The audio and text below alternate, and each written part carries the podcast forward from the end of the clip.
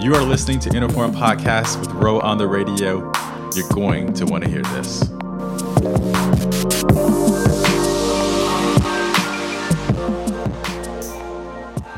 Welcome to Interform Podcast. It's me, your girl, Ro on the radio. I've got a special model guest with me today. It's Wendell. If you've been living under a rock, you don't know who Wendell is. I'm going to let him have an opportunity to introduce himself. Thank you so much for being here, Wendell. Hey, thanks for having me. This is my first time doing an official podcast. So. Shut up. I figured you'd done a million by now. No. I've done a couple Instagram lives, but... Oh, okay. That's about it. So hopefully this goes well. But yeah, I'm Wendell Scurlock, as Rose said. I've been living in the area about 9 years, originally from Denver, Colorado. Oh. Yeah, so, you know, Broncos. That's where Nuggets, you're from? From. Oh, okay. From. See, I learned something new. Born and raised. Okay. And so we have you. We have you on the show because you are a model, an experienced professional model. So I try to be, you know. It's slow going sometimes, but, you know, patience always pays and having a vision. So. All right. And what else do you're not just a model. That's not like the bread and butter. True. I moonlight as a model, but I'm a technologist for Sam's Club Tech, was previously at Walmart Tech, and did a stint at J.B. Hunt when I was finishing up my master's at U of A. Shut up, man. You've been working in some big places. Little place called Walmart. You ever heard of them? Or Sam's Club? Right. So this episode, we're diving deep into tips for upcoming models, or for freelance models who want to transition into professional modeling. So you're represented by an agency. What do you feel like the biggest difference between being an agency model and being a freelance model is? Getting paid? Yeah. I mean, people can pay you under the table, I guess, but that like rarely happens, right? Yeah. I would say if you're freelancing, more often than not, it's a trade type of arrangement. You know? That's true. That makes total sense. So, how did you start off modeling? I started off modeling because I think I got approached like way back. You know, way back like teens? I'm talking like John Casablanca. Like, they was like, yo, you want to model? And then I was like, yeah. And then I show up at this place and they're like, yeah, you got to pay $1,000. And then we make you a model. And I was like, No, I'm good. Yeah. Well, I will be honest. I fell for that trick and I had my parents pay for it. It was not a good. I got a lot of friends. Actually, one of my friends that actually moved to LA, he fell for it too. Oh, man. So, you know, it happens. He didn't get a job though, huh?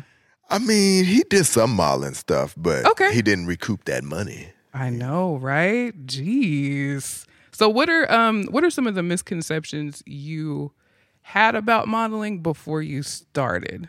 So, okay, when you say John Casablanca's days, you mean like teen years or like early 20s? What do you mean? I'm talking early 20s. Oh, okay. That you think that you're going to go in and be a star. Yeah. Or then I think there was something else where I went to too. It's like you meet at a hotel and there's a room full of people, and then. Oh yeah, I did that one too. It was like a convention center, and you got to pay for the rooms. Yeah, I fell for all the okie doke. Yeah, they were doing it in Denver, so I showed up. They talked about it on the radio. They were like, "If you want to model, come do this." Yeah, and I really started actually looking into it because when I was younger, people were like, you look like a young Tyson Beckford. So I was like... I can see that. I was like, well, if they paying him, maybe I can get some of that. I can see that. It's like the eyes and the bald head and the skin tone. I wasn't bald back then, but... Oh, stop. So I feel like, well, one of the misconceptions I had about modeling before I started was like, once you get discovered or whatever, then that's it. So... I feel like that's probably not the case. Well, I obviously figured that out. But, yeah, I don't think that... Hopefully no one thinks that now, right? I feel like with technology, with the internet, like I feel like people know that certain things are like probably not legit. Yeah, I think now with social media, people... That's why you have like, you know, the freelance model, the Instagram model. And, you know, people... It's kind of the same thing. I don't think you could say you're an Instagram model if you've been published in print or web. Right. Or if you've gotten paid. Like, you're not just an Instagram model. You're an actual model. Yeah, absolutely. You know? I know you understand that. But I think a lot of people, they don't really fully grasp that, because just like we didn't when we were younger. That's true. Right? We were like, oh, we're going to get discovered. So people now think in a digital sense they're going to get discovered. Right. But I think a big misconception is that, like, okay, if you're decent looking, you're in good shape, you're going to be a model. But that's really not how it works, because it's there's a product that needs to get advertised or they have a vision for. And so, you know, you have to fit that vision for that product. And I think a lot of people don't understand that. And you have to learn that you are a product when you become a model. That's true. Know? So it's kind of hard to separate it at first from, like, you're like, you don't like me? No, we just, you don't just fit for what we're trying to do. Yeah. Because there is such a thing called typecasting. Like, for example, everybody wants the bully to be played by, like, a kind of chubby redhead kid with freckles, right? Very true. There's certain typecasts that kind of come with modeling, and just because you're not what they want right now doesn't mean you won't be what someone else wants later. And I think I took it a little bit personally, like, oh, you think I'm ugly? Like, or they'll say something like, well, we need somebody with smaller feet. And I'm like, I'm 5'10". If I had small feet, I'd tip over. So you just have to take it, like, basically not take it personal. So what advice would you give to new models who are looking to transition into professional modeling? Like, what's the first thing they need to know, first thing I need to do? I would say the very first thing, you got to have a portfolio. And maybe even before that, have a vision. You know, have an idea of what it is that you want to do, what fits within who you are. And then you can search out different photographers, different modeling opportunities, and then you're not going to put yourself in harm's way in some regards, or keep yourself out of harm's way, because now you're sticking to a certain code, a certain rule of law for just what you're accepting, what you're willing to be involved with. And so you kind of approach situations differently. Like for me, because I was always working professionally, the modeling was secondary. Right. Even though it was something that I liked, I love fashion, I'm passionate about it, you know, but I wasn't going to compromise, you know, myself, or, you know, it's art, you know. Yeah. So you don't want to compromise your art or what you want to represent. So that makes sense, because I mean, obviously, I am a mom, so I can't just be, you know, just out there with my stuff, hanging out. You know what I mean? Like, certain things can't have your snacks out there. Can't have your snacks out. Can't have your skivvies out when you have a job. Even though my job is technically with fashion, there are certain things that you got to be a little bit more mindful of. So that makes total sense. You got to know what exactly you want to do, and know the type of modeling, because some people don't really know that there are different avenues of modeling. It's not just runway modeling. It could be commercial modeling. Yeah. Like, you've been in commercials, or like for print, or you've been in magazines and things like that. Yeah, there's lifestyle. There's all kinds of... Yeah. You'll check the box somewhere, but you just have to... If it's something you want to do, you search for it, and, you know, you put it out there to come back to you. So, do your research first. Research, yeah. Where you end up, you know, out in the woods in a bowl full of cereal. I'd say that's probably highly important for women, especially. Yeah. You know, sadly, you know, we live in a predatory culture, you know, where hey girl, let me take a picture. Walk down the street. Yeah, it's like, you know, you got creepy guys with cameras. Like, hey, I'm a photographer. Are you? Yeah, like, right. Let me see your portfolio. That's a good question to ask. Let me see your portfolio. Let me see your portfolio. See what type of work you do. Where's your business page? Yeah. And if it's all bourgeois, well, that's a very valid point, and I think that's a good way for people to know that professional modeling may be the avenue they want to go, because your agent will keep you from, well, hopefully, getting those weird castings or weird jobs, and kind of protect you from that. Oh yeah, from the people who are legit and the people who are not legit. So, what are some of the differences between the journey of, like, a female model or a male model? Because I feel like it's a little bit harder to be a male model than it is a female model. Well, for female modeling, it's kind of saturated. There's tons of girls who want to be models, right? I mean, talking about the numbers, there's just more women on the planet, more girls on the planet than there are men. Yeah, I've heard that before. I don't know if I believe that. I mean, I don't know. That's just, like, what the statistics are. Don't argue with the numbers. You know? Okay, that's what I heard. So just in life, there's just more women. There's more women, but it seems like they market more to women. Or modeling. Or just the jobs, the marketing jobs, right? The advertising jobs are more directed towards women. So I think there's going to be more opportunities that way, but then there's also a more saturated pool, like you're saying. Yeah. But I think it could be more difficult, too, because, like, men... It's a wider lens as far as like the types of models that you can be. Like athletic modeling. Yeah. Okay. And I feel like women, it's just, they're just now allowing women to like, you know, be proud of who they are and they don't have to fit into a certain typecast. Body positivity. Body positivity, you know. So now that's changing. So I could say it was a little harder for girls or for women to be involved in modeling before. Today, and it's probably still pretty difficult. But I mean, like, even with me, like, you know, I work out. I remember the first agency I went to, they were like, you know, you look good to us, but, you know, we can't do anything with you. Why? Because they already had a muscular black man? Or? I don't know, man. I feel like there's sometimes something about just they want somebody that fits into anything, right? Okay, so if you got muscles, you can't really fit into it. Yeah, it's like, you know, they're like, I don't know if he's going to fit into anything. Or they just want, or it was a different type of agency, right? Sure. They were doing more runway. Mm-hmm. So they want a slender, more slimmer build because of the clothing. You know, that makes sense. Sizes and stuff like that. So, but I also think there's some, you know, some things going on. Some bias. Yeah. I mean, it's built into everything in our society, in our culture. So to ignore that would be, you know, a fallacy, but... But okay, would you say it's harder for a black male model than it would be for a white male model in, like, as far as the journey? I mean, I would say so because, again, it's just, you know, about following the dollars, the money, how much, what's the budget spent on advertising. Where's the demand? Yeah. Is the demand for black male models at this time? And it's all driven by markets again. So it's like it's where the dollar's at, what the vision is, you know, where the budgets are, and there's not a lot of budgets. There's not a lot of large African American markets that they have to advertise to.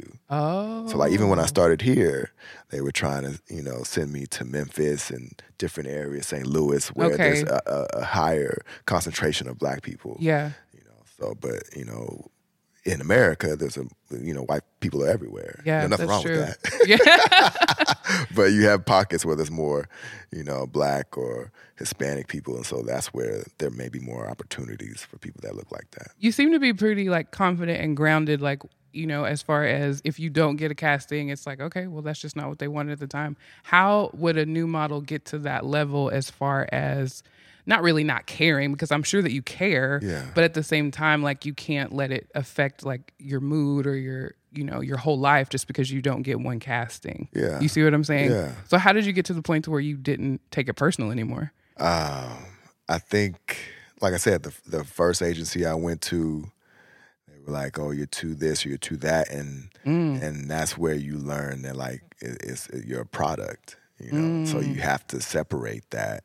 And then also just, like I said, knowing what your vision is, being proud of yourself, who you are, not letting that change how you see yourself is, I think, very important because sooner or later, you know, if you're staying in your lane, you're staying true to yourself, there's going to be an opportunity that comes to you that's going to fit, you know, and you won't have to fit into something. And so it may even, you know, give you more opportunity because now it seems more natural. Yeah. You know, instead of you being outside of your comfort zone. And I mean, comfort zone's the wrong word because being a model is outside of your comfort zone. Yeah. But stepping out of your realm of like experience or how you expect things to go. Let things be what they are instead of what you think they should be. I'm a big believer in that. Everything happens the way it's supposed to, when it's supposed to. How it's supposed to, if you're doing what you're supposed to. I mean, I'll get there eventually. Okay, how important is it to be a self-starter when it comes to modeling and building your portfolio? Because I will say personally, for me, some of the mistakes I made in the past in my modeling journey is like just sitting on my hands and be like, well, somebody's going to discover me. And this is like even before like internet. Go do a couple laps at the mall, right? Yeah, like, yeah, somebody's going to pick me. I'm going to be a big star. Like I just had a very, you know, not realistic vision of that. But like eventually I got to the point where it's like you coordinate your own photo shoots. Yeah. And you just build your own portfolio and don't wait for people to pick you. So how important is that to be a self-starter? I think it's something that you can take into any arena to be a self-starter. Right. Whatever you want to accomplish, you go after it. Mm. And so if you want to be a model, then you start with a portfolio, right? You start showing your personality. You start putting some fits together, showing what you look like on camera, seeing what you like. And it's just a process. You don't want to skip those steps because when you actually get to an agency, They want you to be polished. Yeah. They don't want to have to teach you. Yeah. You know? So, like, you learn that along the way. And then when the agency comes along and you have a portfolio, you know your angles, you know what you look good in, you have this confidence that transfers into the camera when you take your pictures because you've been there. Yeah. I think it helps a lot. So you just got to, you know, start little by little. You don't have to do it all at once. One That's summer, a good point. Even, or even years. Like it took me a couple years to put my portfolio together before I even got an agent. And I think I remember I told my friends I was going to be a model, and then when they first saw me on like, I think it was like the Minguin type of stuff that I did, and it was all over like social media, and they were like, "He did it." Yeah, I told you. Right? Yeah, that's a good point. But it took years, you know. But you just gotta stay at it. Yeah, I had a misconception that the agencies were gonna do all that for you. They're just gonna teach you how to be a model and do that. But I feel like that's not the case. You have to know a little bit before you get there. Last question. So, what are some things to keep in mind when a model is looking for the right agency? Because there's a lot of people that say they're an agent or say they're an agency. Yeah. So how do you feel like, what's the best way to go about looking for a reputable agency? Like I said, I think a lot of things start with your vision, what type of modeling you want to do, and then finding an agency that may have, you know, like if you want to be an athletic model, an agency that represents athletic models. Or, because if they don't have it, there's no point in you. There's no point in you even going and knocking on their door. So that might have been where I went wrong the first time. I went and talked to an agency, you know, and they do more runway stuff. And, you know, back then, this might have been like 2004. Okay. You know, so there really wasn't as much runway opportunities for people that, you know, actually have, you know, real body types. Yeah. So that's I think, a good point. You know, knowing your audience, knowing who you're going to, who you're approaching, what your vision is, and then, you know, validate whatever they're saying. You know, if they have a website, they have a social media presence, you know, make sure that all the pictures weren't posted in the same week or two. Wow, they do that. Oh, yeah. Oh, snap. Because you've been with Sculpt for how many years? I've been with Sculpt since, I want to say 2014, 15. Ooh, so it's safe to say that you found the right reputable agency and you're happy. I mean, you have to start sometimes where you're at, you know, and do what you can with what you have. And, you know, we're in Arkansas, right? So, you know, I'm not going to move to New York or Cali because I have a job. Exactly. You know, I have a real job here. So it's like that's actually what's paying the bills, and I enjoy, you know, the modeling and stuff like that. So, yeah.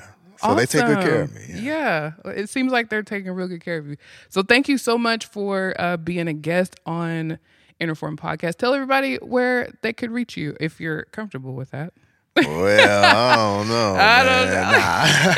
If they have questions, make sure they have questions about modeling, not just, you know. I mean, they can reach out. All my handles on social media are Yoko Wendingo. How do you spell it? YOKO WENDINGO. Boom. Yoko is actually Yoko. That's actually my Ghanaian name. So look at you. Come on, culture. Is, you know, gotta represent. I see. Thank you so much for coming on Interform Podcast. I'm Ro on the radio. You can catch me on Instagram. It's RO_on the radio, all one word. You can check us out on our website. It's interform.art. Thank you so much, Wendell. No problem. Thanks for having me. This was fun. I'll do this again.